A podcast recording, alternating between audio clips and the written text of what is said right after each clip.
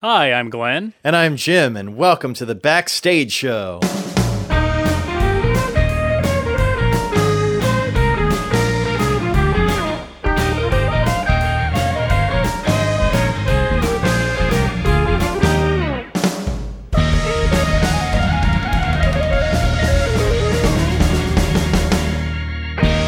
This week on the Backstage Show is, uh, I guess, our Thanksgiving special. That's right. That's coming up in a few days. So, Yes. what better way to celebrate than some talking about some tasty treats? More, well, maybe not necessarily not so tasty treats. Yes. treats Yes. or. Uh, I don't know. We, we did the treats or tricks a few weeks ago. This one is just food and stage food, food eaten on stage, food eaten backstage, Food and food, drink. food, food. Getting you prepped for Thanksgiving and overeating and all of that other wonderful stuff. Yes, because I'm sure this conversation will be uh, really whetting your appetites for Thanksgiving. Yes. Or if you prefer, maybe just wait until Thanksgiving to give yourself an excuse not to talk politics with your relatives. You can just go, oh, I have to listen to the backstage show. or if you haven't done that, if you did listen to it before Thanksgiving, maybe bring it with you on Thanksgiving and share it. Give thanks to us for our Tis- wonderful podcast and share it with your friends and family. yes. Give us some thanks. Yeah, share us like a virus. Which you might also get from your relatives at Thanksgiving. Who knows? Yes. Well, let's hope the, the turkey is sufficiently cooked. 165 degrees, people. That's right. Yeah. So 40 minutes to a uh, pound. that's that's food for your Thanksgiving, but we're going to be talking about food eaten. I, I guess mostly we're talking about food on stage. Well, I suppose we're probably going to branch out, generally talking about food in theater, both on and off stage, perhaps. Yeah, but we can start our discussion talking about things that are on stage that either may be real food or maybe fake food. Okay. Well, if you have to put it in your mouth, I hope it's real of some Yeah. kind. I think I, I seem to remember one show where there was fake fruit on stage, and I don't remember if this was written into the script or done intentionally or done accidentally, but I just remember somebody pulling a plastic grape off a bunch of grapes and popping it in their mouth. and I can't remember if this was scripted or not. well, was it supposed to be fake food in the context of the show? And That's what I don't popping remember. a piece of I- fake food into their mouth? Yeah, I, I want to say this was in the script, and it was supposed to be this person was mistaking the fake food for real food. Was it a local production? Uh, Yeah, yeah. I, I think it was. It had to be probably either Barley Sheaf or Forge, given my history. That's the the odds are in in the favor of it one of being one of those two theaters. This really I, this wasn't written down in our notes. This just occurred to me as we were starting to talk about this. Hi, Glen here. Pardon the interruption, but as I was editing this episode, I recalled the show. It was Lend Me a Tenor, and it is written into the script. We now return you to the episode. At any rate, I would like to hope that most uh, food on stage that is actually intended to be eaten by the actors is real of some sort, even if it is not actually the food that it is it is intended to represent. Correct. I do think that most food that is intended to be eaten will be real food. There's occasionally stage food where it just needs to look like it's real food. That's usually when the fake stuff will come in. Sure, it may be food that isn't really seen too well from the audience perspective, mm-hmm. so it doesn't matter as long as they're putting something in their mouth and chewing and Yeah, yeah, kind of carries the illusion. exactly.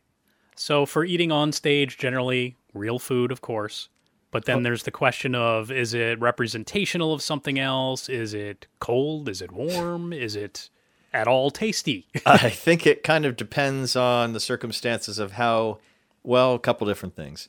Mm-hmm. One, how easy is it to prepare in a way that would be authentic to the actual food that it's supposed to represent? right. Two would be what are the dietary restrictions of the person eating it? True. Three would be to the extent that it does take extra time to prepare, to warm up, what have you. Maybe a substitute might be put in its place that doesn't necessarily have to be warmed up. Okay. Possibly. Yeah, I mean, I, I would think anything, anything that's got to be warmed is going to have to be tossed into a microwave. You're not getting anybody frying something downstairs or a full oven or you know boiling fresh pasta or anything like that. Well, there was this uh, one Bruce Graham production where I think somebody was frying up scrapple downstairs. Really? No. Uh, okay. I think I would have bought it. Why not? yeah, I, I, I just, it's certainly feasible to do something like that. Get a little portable burner and actually cook something. But who's going to do that? Well, Just too much effort. I can think of a good example, which we can talk about a little bit later. It wasn't exactly Mm-hmm. cooking per se, but it was a form of heating up of food. I think you know what I'm talking about. I do, but that was actually done on stage. It was, yes. Yeah, so that's that's a little different because if there's something that the script calls for you to cook or to prepare on stage, there's really no getting around that. True, but I don't I don't know, at least I haven't come across very many shows where there's like, you know, a kitchen where you're cooking things. there's probably a good reason for that. Yeah, it it, it just adds another layer of complication that nobody's going to want to deal with. Sure, it's impractical. It distracts the actors from acting. There are many things that could go wrong with it. It could Mm-hmm. be a safety hazard for any number of reasons to have a not exactly permanent set set up Right. to actually cook something, and unless you have a, a grill or something on stage, And then you got to worry about ventilation. Uh, There's I a would- lot of I would- logistical issues having to do that. So I think most playwrights are smart enough to avoid that scenario. But Mm-hmm. yeah, I think it just comes back to what is practical and palatable, Yeah. both from a production and from the actor's standpoint. I guess it depends also just how much of a diva your actors are being if they're Well, demanding I- that their pasta be heated or whatever. Okay, well, you know, lukewarm pasta is probably something you can get away with fairly Mm-hmm. easily. But if, say, an actor is a vegetarian or vegan, Yeah. and they're playing a character eating meat, they're probably not going to be too happy about actually eating meat. So Yeah, that- you that's need a when you need substitute in that situation. That's when you need something a little different. You have to do, and and you know, you were talking that's dietary restrictions. If I don't know, an actor keeps kosher, or if there's an allergy, or is lactose intolerant or yeah. any number of things. So that's got to be worked around, of course. In of general, I would say probably a good rule of thumb would be, probably practically speaking, if you can find things that look good enough to represent the food it's trying to represent and maybe don't need a lot of preparation, mm-hmm. then that's probably the best route to take.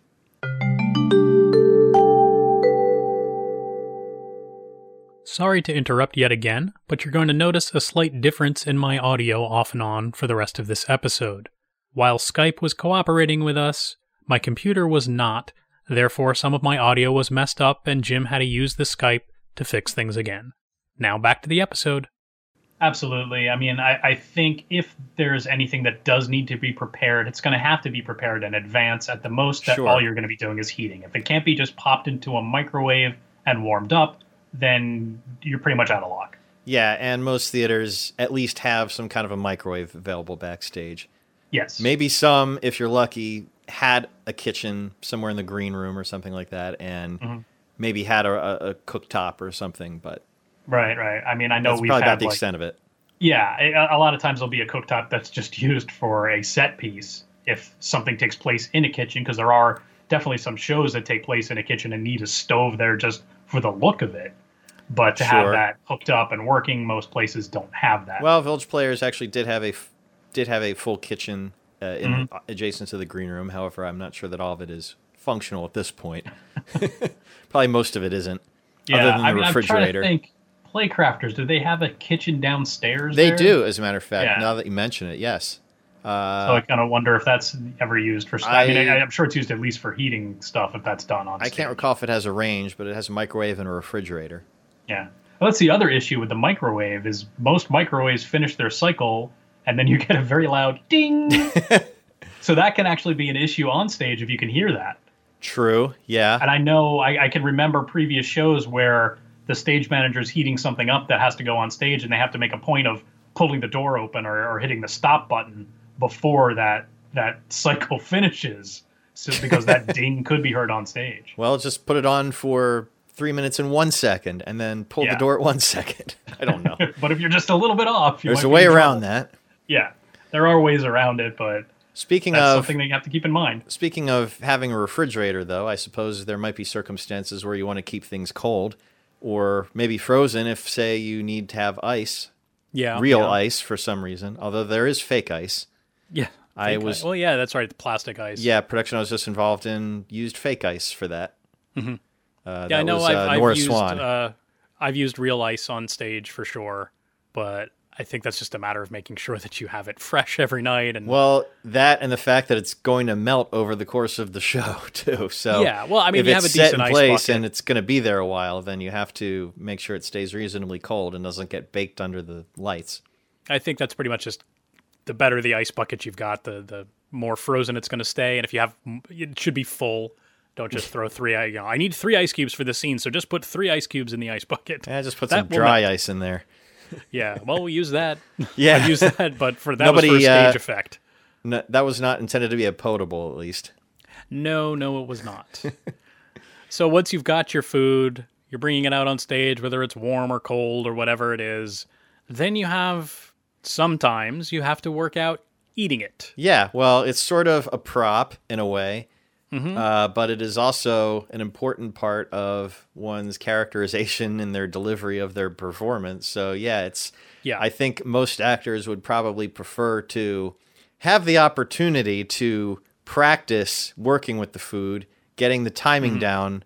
It's like anything else. It's like choreography, working with any other prop. It's important Yeah. for an actor to get the hang of that because if it is not sort of worked out in advance and maybe choreographed a little bit to dialogue, then you can have problems, as I, I've learned the hard way a little bit. Yeah, I mean, I that's the kind of thing. It also just makes it difficult because when you're dealing with food, you're dealing with an added expense that every time it gets eaten, you need to replace that. So that the Yeah. production's usually not going to want you to rehearse as much with that as with other props. Yeah, it's a consumable item. Now, if we're talking Right, about a box of Ritz crackers, I don't hopefully think it's going to break the budget compared to something a little bit more elaborate.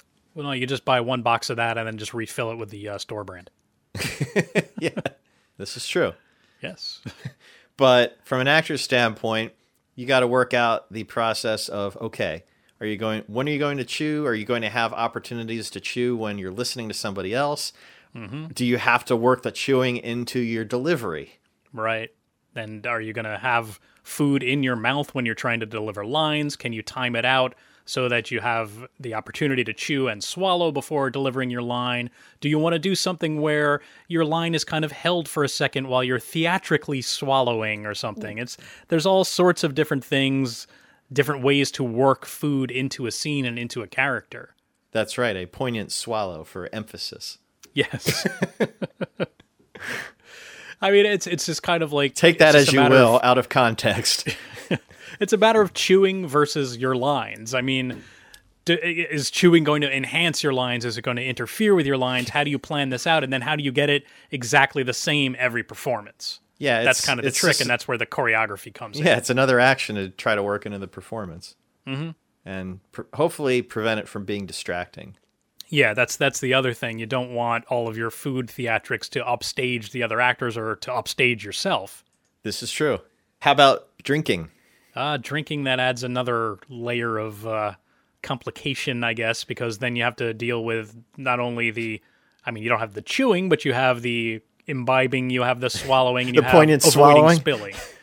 you have avoiding swallowing. Did you say Poignant swallowing. poignant swallow? Yeah, perhaps you do have poignant swallowing with, with your beverage, and then of course there's what is this beverage and can you use that beverage on stage or does it need to be substituted?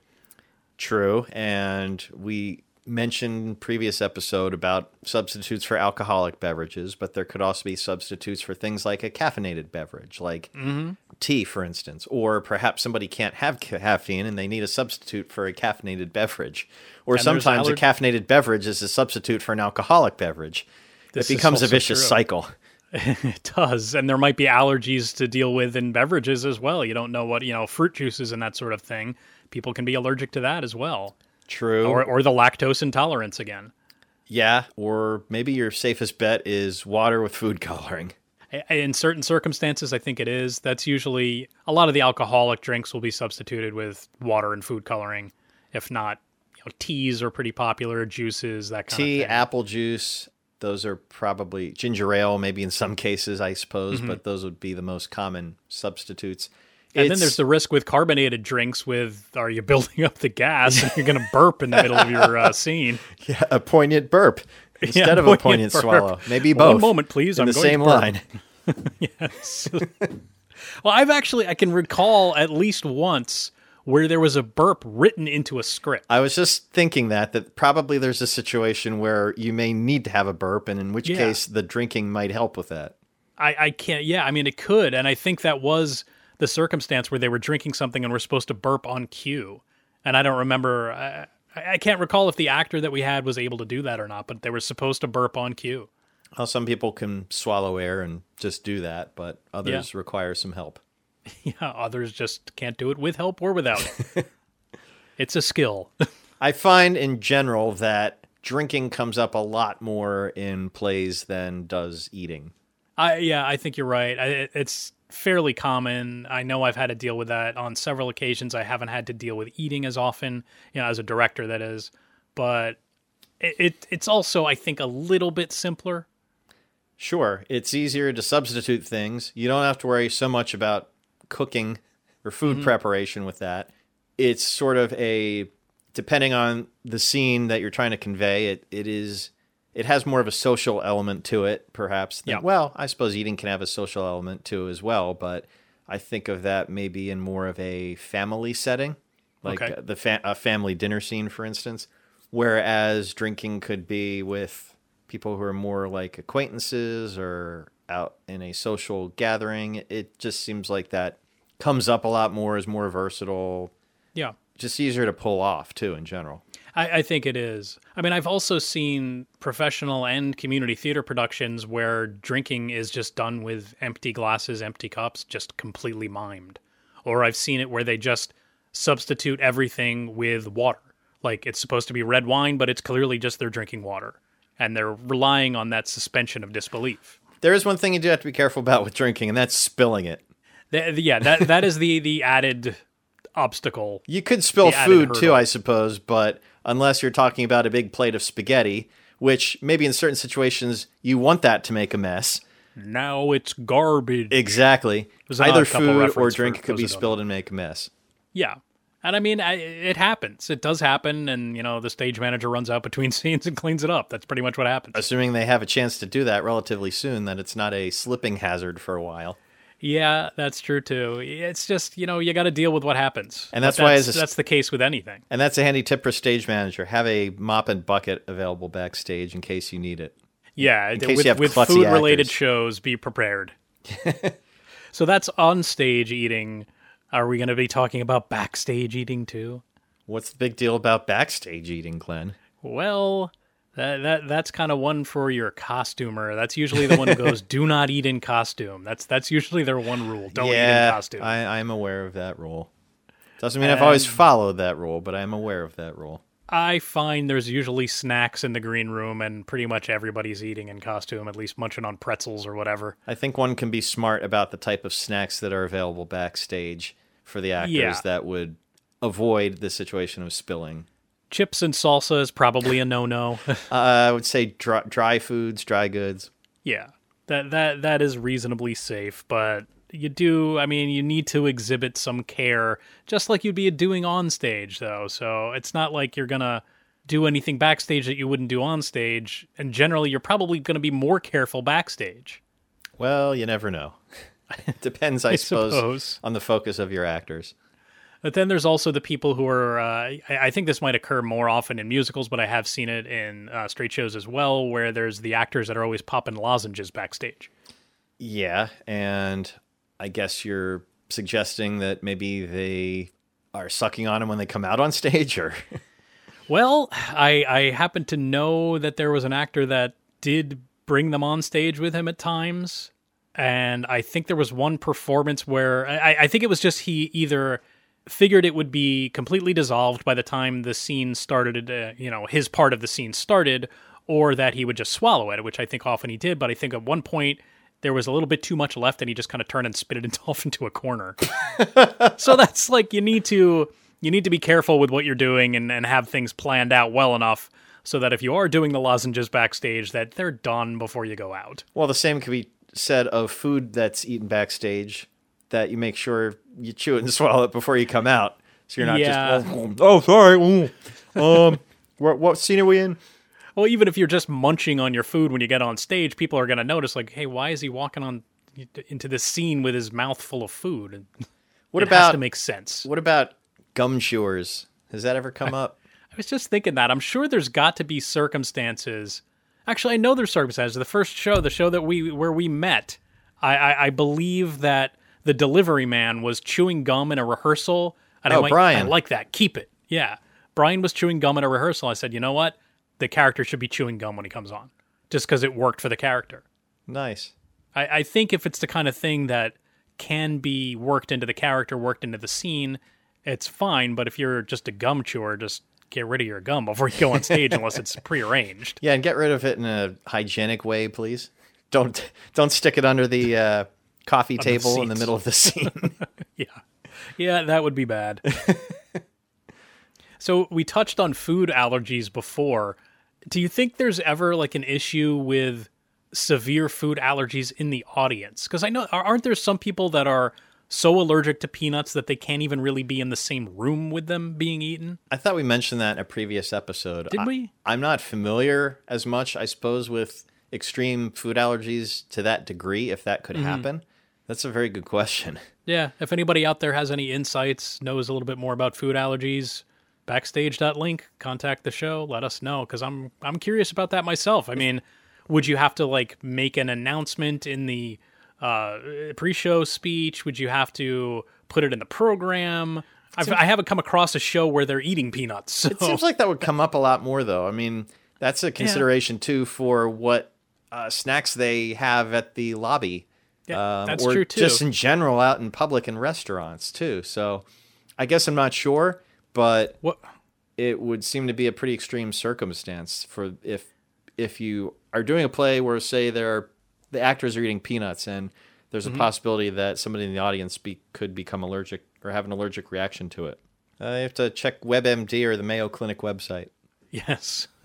so should we get into our specific personal stories here? Before we do that, I suppose Yes. there's one other thing to mention, perhaps with actors. Say if they have lozenges, they may also have other drinks, tea, honey, whatever, what have you, that Mm-hmm. they might need to help preserve their voice, Yes. help maintain their voice in certain situations, especially if they're feeling under the weather. I have seen that as well. Uh, so that's another thing to be careful about, and it's a general thing that has to be maybe taken into consideration that the actors may need when it comes showtime. That maybe some actors, depending on the time of year, some actors may be a little bit under the weather and may need to help preserve their voice, or maybe, particularly in a musical, maybe that's just something they need to help keep their voice in shape. I don't know. I've seen actors, uh, particularly in musicals, that do have like the teas and that sort of stuff backstage with them to kind of keep their voice in shape. I know there are specific throat coat tea, I think, is one. Throat Uh, so coat tea. Throat coat, not a sponsor, but uh, it is a, a specific thing that's supposed to help with uh, the voice and that kind of thing. And yeah, I, the bottom line is you need to do what you need to do to take care of yourself and maintain your voice and, and what have you. But yes, they do need to be careful. And I don't know where I was going with it. Uh, yeah, this is what happens on these late night Skype sessions. I I, I don't know what, what what my final point there was. It's late night with the backstage show Yeah, well, the theme kind of fits a late night show. So. with the world's least dangerous band. yes. All right. So moving on, Let, let's start talking about personal stories here. All right. So I have like a, just a list of a few things that kind of stood out to me with food or drink and shows. We've mentioned, I think most of these are that I directed Picasso at the Lapin Agile. There was a lot of, I mean, it took place at a bar. You don't lot of- say. yes. It was a lot of alcohol. And now you're gonna like tell me people were drinking. Indeed, they were. Wow. So there were two things that stuck out to me with that. One of them was the logo that I designed for the show, which was uh, taken from the actual uh, bar, the Lapin Agile in Paris, which has a rabbit leaping out of a frying pan. I had the rabbit leaping out of, I guess, the logo or the wording or whatever, and the original, I think, is holding a tray of food in his hand. I had him holding a wine bottle because it takes place in a bar. When we tried to put posters up for that, this was performed at a middle school. They wouldn't let us do that. High school, Glen. I, was it a high school? Yeah, I think we Okay. had this discussion before. We yeah, it was a probably high have. School. I don't know why I keep thinking it's middle school. So it was a high school. Regardless, whatever it was, it was a school, and they didn't want the wine bottle depicted. So I actually had to alter the logo specifically for the posters that went up in the school. The other thing that stuck out to me with that was it was an early show that I directed, one of my first few, and I really wanted to get the alcohol to look just right. And I had this painstaking mix of teas and food coloring and getting the right fruit juices. Oh my God, I, I spent way too much time getting these things to look. Well, no, you just take grape juice for red wine. It doesn't look right. You need the color altered a little bit. and- What an uh, alchemist. yeah, that's pretty much what it was, was all alchemy. But Yeah, it really this- did look good. And this was your second directing show, right? Yeah. Was it the second or third? I, I don't know. I'm just saying Yeah. it was early. So It was very Would you have gone to those extremes nowadays? I doubt it. no, no, I would not. And, I- and I've had shows with alcohol in them before, and I've just been like, yeah, whatever. it's close enough. I So- have typically let the either stage manager or producer or somebody else figure that part out. What looks good for what? Mm-hmm.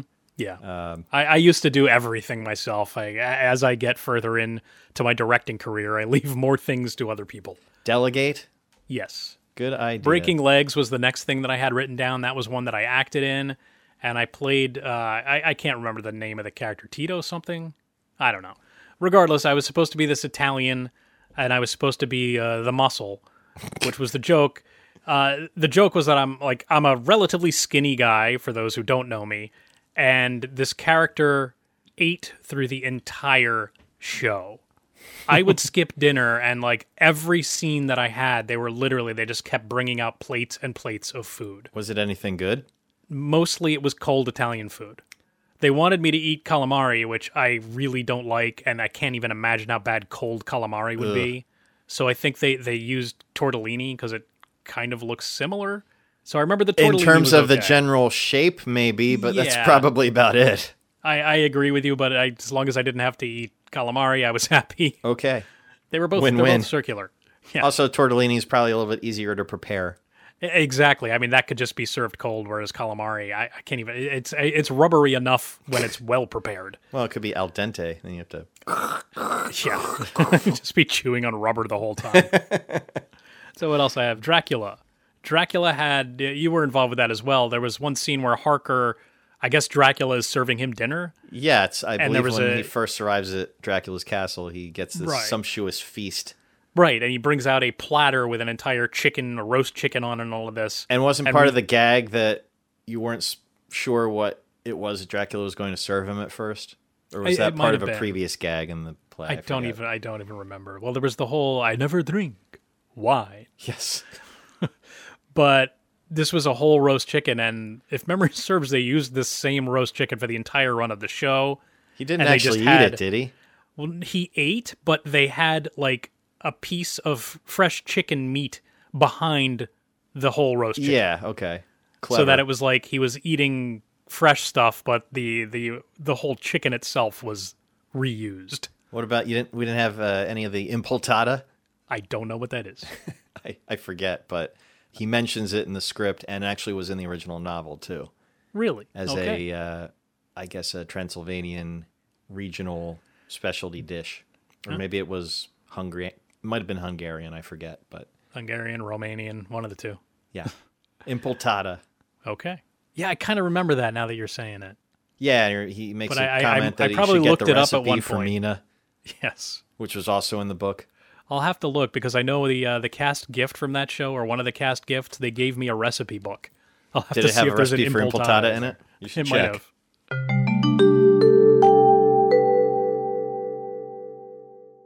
In the Dracula cookbook that I was gifted, which was in fact titled Vampiric Vittles, not only is impletata in the book, but it is the first recipe. Now back to the podcast. So another one that I was in was the Crucible. That really didn't have food. I mean, I think there was supposed to be some meal there, but all I did in that was drink. And they had this, you know, pewter tankard that just had water in it because it's pewter and you can't see Yeah, you don't have to see it. That's the best. Right. However, the second week of shows, I picked up the water to take a drink of it, and as I'm tilting it into my mouth, I notice that there is a layer of mold at the top. They had not washed it. Ugh. So I basically had to like I I think I took a tiny tiny sip of moldy water, but it like it smelled moldy. It was gross. Well, that's right. It was probably authentic to 1692. But that's a tip for your stage managers. Clean out the dishes at the end of a performance. That actually is a very good tip. Anything involving food, glasses, anything that mm-hmm. an actor is going to be putting that's going to be containing something that the actor is going to put in their mouths. Yeah, that has to absolutely be kept clean for every Absolutely. show. Yeah. Even maybe in the middle of a show if it makes sense to do so. Yeah, yeah. Sometimes they'll do that. Another couple of quick ones. There was uh, the Odd Couple where uh, there was a sandwich that I think people were sharing, and there was this pickle that went back and forth. Yeah, isn't they were, the like, fighting over it. scene of that the card game? Aren't they eating sandwiches and playing cards? And- and there's just one sandwich, if I recall, and it gets shared or something. I, I don't entirely. I think it's the character I played, Vinny. I think was eating the sandwich, and then he gives half of it to somebody else, and then they're fighting over the pickle. And I remember in the Barley Sheaf production, the pickle ends up in the audience. But I think we've talked about that. Wait a minute. Odd What? couple. So you you mentioned it earlier, but there's of course the famous scene where he takes a plate of spaghetti. spaghetti and throws it at the wall. Throws it in the wall, yeah, at the wall in the kitchen. How did that production do that? Garbage. They threw a plate of spaghetti off stage. Okay, it was off stage. They well, they had it on stage and they threw it off. right, but you didn't actually the audience didn't actually see it hit the wall. Correct. Okay. Correct. But you know they certainly could. I'm trying to remember. I'm I'm sure I've seen a production of Odd Couple. Maybe it was a female version. I was hmm. trying. I have a vague recollection that it may have hit the wall, or you could see it hit the wall in whatever production I saw, but I could be misremembering that. Yeah, I don't remember why they threw it off stage for Barley Sheaf, but I think that's just where the kitchen was. So Makes sense. yeah. Last one, accomplice. One of the many murders or attempted murders during this show is supposed to be somebody with, I guess, high blood pressure. So they're giving him some food and they're supposed to dump like a whole shaker full of salt in it while he's not looking. Mm-hmm. And the audience had to see this. So there was no way to fake it. So I just remember the actress had the shaker open and would pour it just in a particular area. And then she's supposed to feed him a bite. So some nights it would have quite a bit of salt on it, but some nights it wouldn't. So your stuff. My stuff. Well, some of my stuff predates community theater or my involvement in community theater. Mm-hmm. One of my more embarrassing moments involving food was the first show I did in high school, Rehearsal for Murder. There were some pastries. We were all sitting around, and people got to take the pastries as they wished. I was chewing on it because I was playing a somewhat, I was playing a comic relief, somewhat of a portly character, believe it or not, again. And hmm. I was chewing on the pastry. We only did two shows. This was the last show, the closing show. And I timed it poorly. I still had my mouth full when I was supposed to say a line. This is beginning to sound interesting. And I mumbled the line because I had food in my mouth and I started cracking myself up. And yeah, it was a little embarrassing. But fortunately, my grandmother, God bless her, thought it was part of the show. Well, there you go. It's comic relief anyway, right? Yeah, exactly. Okay, that's one. Brighton Beach Memoirs, the following year, has the whole scene involving the infamous dinner, as Eugene puts it. So the entire f- cast family is sitting around a dinner table. There's bowls of mashed potatoes, liver, onions, every such thing that this family would be eating at dinner. Yum. And I that was the time I remember I mentioned the pass the button game, and somebody had put the button by that point of the show in the mashed potatoes. Right. Fortunately, I had my back to the audience, so if I saw it and noticed it, nobody would be able to tell if I reacted to it. I don't remember actually touching a whole lot of the food for that, but I think it was at least warmed, so it was semi potable. How far back do they have to go for the pass the button story? Ah, boy. Probably at least a season or two ago, honestly. I can't Is that, remember. is that the things go wrong? Maybe. Who knows? I'll start looking. I'll, I'll see if I can figure that out. You continue. All right, I'll continue. Then in college, I did a production of Everyman, and I played the character Kindred, I believe it was, or cousin Kindred, one of the two. Friends of Everyman who end up betraying him, and my character was this kind of redneck character. So, two interesting things. One, I had to, I was, I had mint dip kind of tucked in my lower lip. Fortunately, it was not real tobacco, so there was that part of it. Not really food, but it was sort of edible. Mm-hmm. And then I also had to chew into a, a chicken wing and then fling it up in the air at one point. Well, I came up with that part, but so there was food there. And then for directing, uh, we had being of sound mind. We had at the beginning of an act, we had a character who was eating breakfast at the beginning of the scene and had, I believe it was just pastry or a toast or donut or something like that. Nothing really elaborate. Most of the shows that I've been involved with in some capacity have more often had drinking Yeah. attached to them than eating. Generally, I'm trying to think if I've I, I haven't drank on stage that much. I, I might have even almost eaten more often than drink. I, I know drinking has come up more often when I've directed, for sure. Well, Laughter on the 23rd floor, for instance, one scene I came out drinking a bottle of beer. Not that it had real beer in it, but mm-hmm. I would tend to say that just maybe the shows I've been involved with in general have more scenes like that with adults, a group of adults, and Yeah. having a tendency to drink in a social setting. Makes sense. All right, I might have found it here. If you uh, go back to episode 58, dealing with the unplanned, that Okay, might be where Jim's last button season. story is. Okay, the pass Yes. the button story. Yes. Uh, I won't. I won't spoil it because it's already been aired. But anyway, It's already been spoiled. yes. And lastly, for both of us, we have a rather prominent usage of food that we talked, Yes. kind of hinted at earlier, and that was True West with True West. the tons of toast that were prepared freshly on stage every night. Yeah. So I know when we first rehearsed that, I, I, I cannot remember how many toasters we had, like maybe eight to ten toasters, I think. And they all had to be plugged in. And I know we blew a circuit. Uh, we, we tripped a breaker and we ended up having to have extension cords going all over the theater. I remember you telling me about that and warning me about that, and Mm-hmm. thankfully, I think we only, only maybe had five or six toasters, but there were enough outlets spread around backstage on various circuits that fortunately we never had an electrical issue. yeah, I think everything in the theater itself, the, the stage area, was all on the same circuit. I, I'm Ah. pretty sure the theater has been rewired entirely since that show. Okay. So not an issue anymore. Yeah, that was the Gle- uh, the Glen Reed Memorial Electrical System. there you go. I don't know why I said then- memorial, but So there's that. There's the toast. There's also coffee prepared on stage. I'm I'm assuming you did that the same way, where it, it's actually brewed on stage. I don't think we actually did that. I don't remember Okay. how we handled the coffee. But we had it brewed on stage, and that was we had to teach the actor how to make coffee because he was not a coffee drinker and had no idea how to make coffee. That's an interesting point. Learning skills associated with food mm-hmm. And then that there's you don't also normally all- prepare for yourself. right. And then there's the, the the scotch, I guess, and the beer that gets drunk during that show. That's true. Yep. Now, did you have beers being opened on stage? I believe we did. How did you handle that? That's a great question. Kevin, if you're listening to this, please write in and tell us because I don't remember. Or maybe we didn't actually have him open it. Or Well, we he might have worked out it out where he has an open one and then maybe in the middle of a scene or late in a scene he opens another one but doesn't drink much from it. Mm-hmm. I forget. We actually, here's my confession that I don't, I don't know that this has been out in public or anything yet. We actually had them opening beer and they had a few sips of it on stage. Well, with the opening of the can part of it, I, I don't know how you get around that unless you disguise the can. That's pretty much what what I've seen. It's either disguise the can or you get something that looks like a can of beer. You yeah, can get like a uh, non-alcoholic, beer, non-alcoholic that, that looks a convincing. can of seltzer water with a different label put on it. I don't know. That, that's a tough one. But to me, this is like you know, it had to be a cheap beer. It had to be. I, I think we went with Coors just because it it looked right and it just yeah, seemed we might have had Miller Lite or something. I, Yeah, I don't know, but yeah. So that's what we ended up doing. I think that about covers it. I think we've run a, a little long here, but we'll.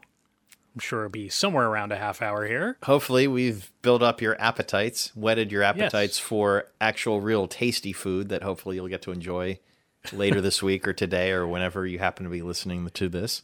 Indeed, and in the spirit of Thanksgiving, we would like to thank you very much for listening and subscribing and telling your friends about our show. That's right. And if you have any comments or anything you'd like to share with us, please feel free to reach out to us at backstage.link. Or, of course, you can also always leave us a voicemail or a text message by calling 267 225 8869, and we might use you on a show, use your message. Ooh, you can, you too can be featured in a podcast that's listened to by tens of people. Everybody's dream, right? yes. so I guess that about wraps it up. Next week, I think we'll be uh, babbling randomly again. Maybe. so until then, I'm Glen. And I'm Jim, and thank you for joining us backstage. So long. Thank you. Thank you. Thank you, Glen. Thank you. Thank you. And thank you. Bye.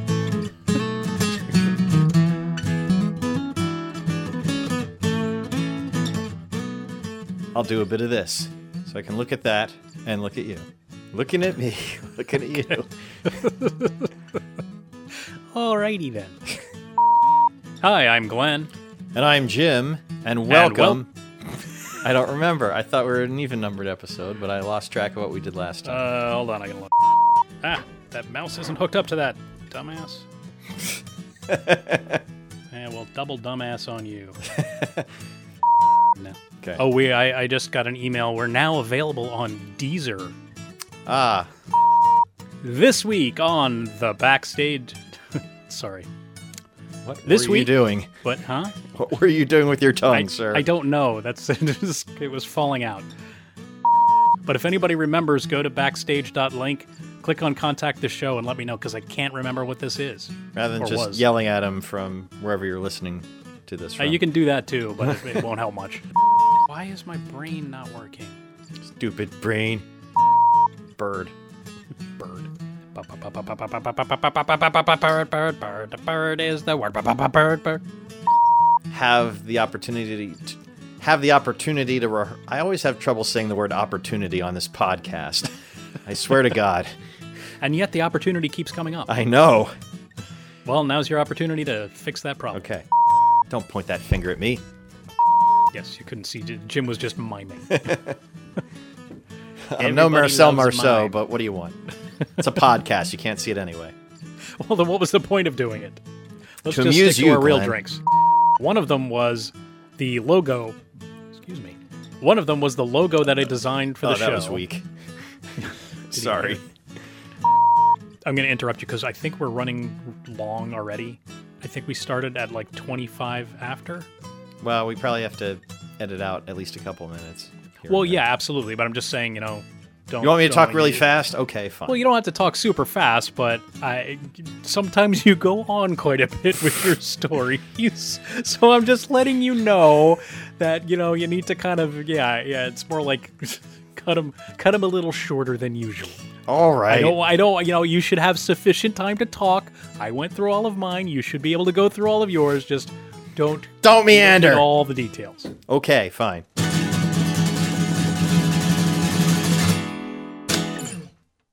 Yeah, I mean, I know like uh, Five Guys, the uh, fast food place, has uh, in shell peanuts that you can grab and eat while you're waiting for your burger or whatever, and they have signs like that say you can't, don't remove them from the building, and they have like warning signs in the door so that people Huh. with, I guess, severe peanut allergies don't go in there. I don't know.